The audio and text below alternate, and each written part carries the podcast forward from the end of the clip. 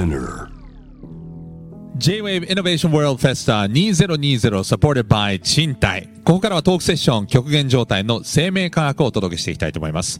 え新型コロナウイルスで、え世界中が大きな影響を受けているこの2020年なんですけれどもそもそもウイルスや微生物生命とは何なのか極限状態の生命深海宇宙そして人間の視点で考えるサイエンスセッションとなります。何かのヒントになるかもしれません。ではご登壇者をご紹介してまいりましょうまずは微生物学者でジャムステック海洋研究開発機構高井健さんですよろしくお願いしますよろしくお願いします。はい。えー続きまして JAXA 宇宙科学研究所太陽系科学研究系助教でございます、えー村上剛さんですよろしくお願いしますどうもよろしくお願いします。えーそしてもう一方局地建築家村上祐介さんですよろしくお願いしまよろしすくお願いします。あの今日村上さんが二人いるんで下の名前でもいいですか？あ、もう、あの、郷さんと気軽に呼んでください。祐介さんで。よろしくお願いします。よろしくお願いします。はい、えー、モデレーター私サッシャが務めさせていただきます。よろしくお願いいたします。さあ、えー、まずはですね、実はお三方それぞれのお時間というのを取っておりまして、えー、皆様の研究領域、もしくは専門分野についてですね、お一人ずつプレゼンしていただくということになります。最初は、えー微生物学者で海洋開発研究機構、えー、ジャムステックの高井さんにですね、深海生物も微生物、ウイルスとうまく付き合っているというテーマでお話をいただきます。それでは、高井さんよろしくお願いします。はい、えー皆さんこんばんは。ジャムステックの高井と申します。えっ、と今日はですね、この新型コロナウイルス感染拡大の中でのイノベーションフェスティバルということで、まあこんな題でちょっとお話しさせていただこうかなと思って、えやってまいりました。あ聞いていただければ幸いです。で、えーっと。実はですねイノイノフェスではですね宇宙と海洋のコラボトークって結構定番になってましてなんか2018年ぐらいからはいや,、やってんですけどね。実は僕はにイノフェス2018に出演させてもらっていてですねそうですね。あのあの時はですねそのキャリーパミュパミュさんのライブステージ直前の、はい。もうなんかファンが前日から待ってたファンとかがいてですね、もうここさっきだってるところでお話しさせてもらってですね あの「はよ消えろや」みたいな雰囲気なことはないです中でなことはないですジャムステックの話させていただいていやいや。えっとまあ、結果としてはですねそれがすごくあの行き届いていない層に届いたということで、嬉しい思いをさせていただきましたなので、えー今年もあやってまいりましたはい。で先日ツイッターを見てたらですねある方が、まあ、こんなつぶやきをされていたんですけれどもあの、まあ、ジャジャ JAXA とジャムステックって結構どちらも有名なあの大きな研究所なんですけど、まあ、JAXA っていうのはもう何をやっても話題になるけどジャムステックはダメだよねみたいなつぶやきを見てですねムカッときたんですが、まあ、あのその後ジャムステックもアピール最近力入れてるということでありがたいなと思ってるんですが実は2年前はですねこういう感じでですねあの JAXA とジャムステック比べられるのに対して JAXA がなんぼのもんじゃおらみたいな感じでプレゼンさせていただいてまあそれは受けたんですけどえっと今年はちょっともう少し冷静になってですあね、大人になって、はい。えーもう JAXA 様もジャムステックも知っていただけたらいいなということをまあ言っていきたいなというふうに思っております。丸くなったんですか？はい、あのちょっと大人になったと。で実際ですね、まあ、知名度だけじゃなくてお金人は全部負けてるんですけれどもちょっと嫌味っぽく持ってきました、えっとこのデータはですねちょっと分かりにくいんですけど、はい。えっと研究力の国際指標っていうのを、へー。えーグラフにしたもんなんですが何が言いたいかというとですね、はい。この2009年から2020年のまあ研究力の比較これ世界の研究所で何番目ですかと。はい。大学を含めてです、はい。あ同じえー地球天文学みたいなとこですね、で比較したら、ジャムステックは過去11年間で10勝11敗で、えー勝っております。へというーところで、まあ、あの研究力だけで見ればあの、研究者の力だけで見れば、ジャムステック、なかなかやってるとはいいうことを言いたかったと。。大 JAXA 様に対して。はい、大弱者様に対してジャムステックええ結構頑張ってるなというのを皆さんに知っていただくというのと、もう一つはですね、まあ、なぜあの巨人阪神戦が伝統の一戦とはい呼ばれるかと言いますと、皆さんご存知のように、これは阪神と巨人がいい試合をするってことでは全然ありません。負けてばっかりです、阪神は。ではなくて、えこれはですね、ジャイアンツとタイガースという名前が非常に古くて、はいえ最初にやった試合がこれだから伝統の一戦なんですね。ねつまり、昔から名前が一緒っていうのはそれだけでも十分偉いんですけれども JAXA っていうのは所詮2003年からなんですよ。ところがャムステックは来年50周年を迎えるというところであの非常に伝統ある名前というところでやらせていただきます。はい。でえなんですけど50周年なんですけど50周年記念事業のお金がないから寄付を今募集してるんですけど、はい。それぐらいちょっとお金はないなという感じです。あと、まあ、ジャムステックが何してるかだけちょっとだけお知らせしますが、えー主にですね地球環境変動を、えー調べたりですね、えー海洋資源の調査をしたり、えー地震とか防災に関わったりあるいは IT 技術を磨いたり、えー海洋探査っていうのを技術を磨いたりしています、まあ、こういうのはですね基本的には社会とか国の要請、まあ、御用とはい。僕ら呼んでますけど 御用的な研究をやってたりあるいはですね、はい。社会とか産業あお金になるそういうことをやってたりする結構あのいやらしい研究所なんですがこの超先鋭研究開発部門っていうところだけは、えっと、独創的天才的ゲリラ的 あるいは冒険的な研究をしている。いろいろ並べ並べましたね。実際そういう研究所のトップが私でなのでちょっと変わり者がやっていると。自分だけ外れてるぞということそういうことです、はい。そういうことです。変わり者です、え。で今日私がお話しするのはあのウーバーイーツの黒柳徹子風にですね深海の生物の感染症対策についてお話ししたいと 思っておりましてまあ我々あのいろんなあの生物研究してるんですが特に深海にはアイドル生物っていうのがいましておここちょっと見えてますけどスケーリーフットと呼ばれる巻き貝鱗を持ってたり硫化鉄の鎧を覆ってたりするそういうアイドル生物がいたり、へー。あるいは透明ナマコですねこれ、えーショコタンとか大好きだ。え ー透明ナマコがいるんですけど、はいこういうアイドル生物たちが、えーどういうふうにして微生物とかウイルスと付き合ってるかっていう話をします。はい。まあ今日本ではですねレバーの刺身ってあんまり食べれなくて、うんね食べれなくなったのはサルモネラ菌とかカンピロバクターっていうかん、あの菌が悪くて感染症を引き起こすから食べれないんですが、はい。えー我々、えー下痢しますこういうのを食うと。はい。深海のアイドルもですね実はこのキャンピロバクターとかサルモネラの仲間にやられます。実際ですねスケーリーフットって飼育します。はい。深海から上げてきて船上で飼育すると3週間で死ぬんですけど。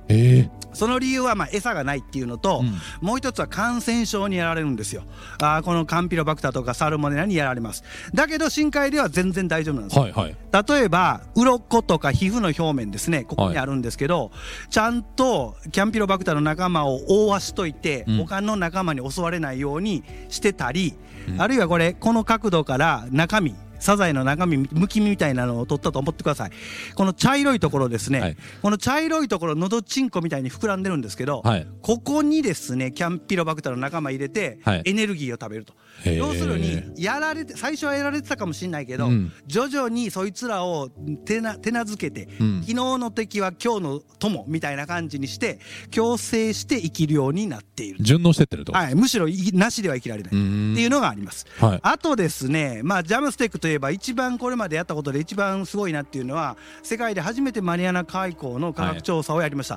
1995年海溝っていうのがやったんですが、まあ、その後その研究でこの超深海海溝生命圏という独自の世界があることを証明したりしたんですが実際これってすごく偉業で3月24日に成功したら次の日のニューヨーク・タイムズのまあ1面じゃないんですけど2面目はい。にジャパンが、えーマリアナ海溝でフィッシュ見つけたみたいな記事が載っ。実は僕これアメリカに留学してる時このニューヨーク・タイムズの記事見てるんですはい。でその時にすっげえなジャムステックとあーこの頃日本がナンバーワンだったんですけど、はい為替の世界ではっていうので、えー、とジャムステックってすごいなと思ってジャムステックで働いた経緯があるぐらいです、ええ。それぐらい大きなあまあ深海を征服したジャムステックですはい。で、えーまあ調子に乗ってですね我々はもうすべて征服してしまったと。もう地球の海に謎はないと、えー、JAXA どころか NASA まで M&A してですね宇宙の海を征服していくぞみたいな調子に乗ってた時代もありました。えでジャムステック改めギャムステックと、えー Japan Agency じゃなくて、はい Galactic Galaxy Agency に、まあ 調子に乗ってた時代もあるぐらいなんですが銀河を征服したぞと。はい、もうという時代もありましたが、まあ、そんなこともなくですね、ええ。ーマリアナ海溝に はいは行こうと思っていました。っていうのは、今までマリアナ海溝って半径10メートルぐらいしか見てなかったんですね。で、5台行ったんですけど、全部その後死んでます。死んでます。あ、機械がダメだったはい、でマリアナ海溝の呪いっていうのがあるんですけど、はい。まあ、あの宇宙海洋に行くにはマリアナ海溝の呪いを解いてからだっていうことで、はい。失踪しようと。今までは行って帰ってきただけなので、スポットでしか見てないので、はい。失踪してやろうじゃないかっていうことで失踪するような研究をやりました。でそれがちょっとこの映像なんですけど多分時間があんまりないんで、えー見てもらえる時間はないかもしれない。これ本当に100いマニア外交の底の映像が今流れてます。が1万メーターぐらい。はい。でも時間がないのです回しますとにかく、え分かったの後で見うん見れたりあー見たいです。はいとにかくすごいのはマニアナ海溝の底には横エビと透明ナマコがうようよいたってへえ実はめちゃくちゃ生物多くて特にナマコすげえ。でこのナマコがすごかったんですけどナマコの何がすごいかというと、可愛いだけじゃなかったと。人間の体って実は100兆個以上の微生物から成り立ってます、腸の中にもいます。はい。善玉菌悪玉菌います、はい。実はこの、えっと、透明ナマコの腸内にですね、うん。世界最強のウイルスバスター微生物っていうのがいるっていうことが分かりました。へえあのこのウイルスバスターって何かというとウイルス殺す微生物なんですけど、はい。い、るってことが分かった。実際2020年のノーベル化学賞ってこの前与えられたんですけど、はい発表になりましたね。はい、クリスパーっていうゲノム編集技術が取ったんですが実はこのクリスパーっていう編集技術の元が微生物の対ウイルス絶対殺すマン兵器なんです。ウイルスを殺す兵器がこのクリスパー・キャス9システムというので、これを利用してノーベル化学賞が取られたんですがまさにこの入ってきたウイルスの DNA、RNA をぶち殺して、えー殺すっていうのがクリスパー・キャス9。うん。で先ほどあちなみにこれ日本人が最初に見つけたんですけれどもノーベル賞は取れませんでしたと。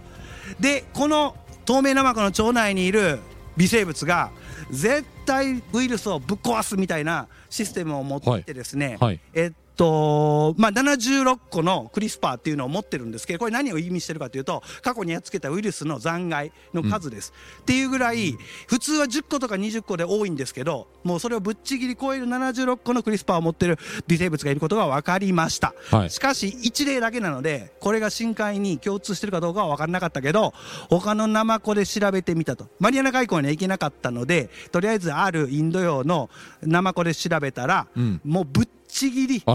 のクリスパーを持ってるアツサリと世界最強ウイルスバスターが見つかったと。はい。ということでまあおそらくですね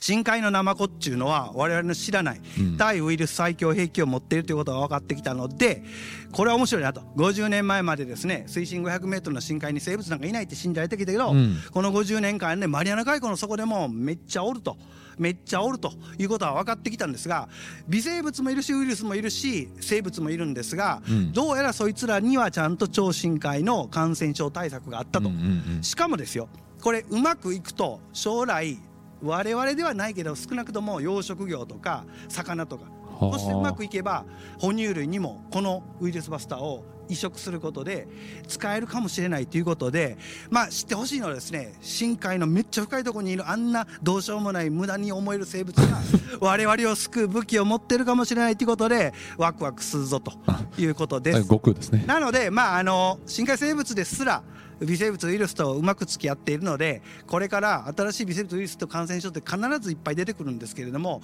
あの我々もですねこの生物の持ってる力っていうのを信じてですね、えー共生してがっつりといきましょうとはい。いうことがあ締めになります。はい。はい。以上です。す駆け足しましたね。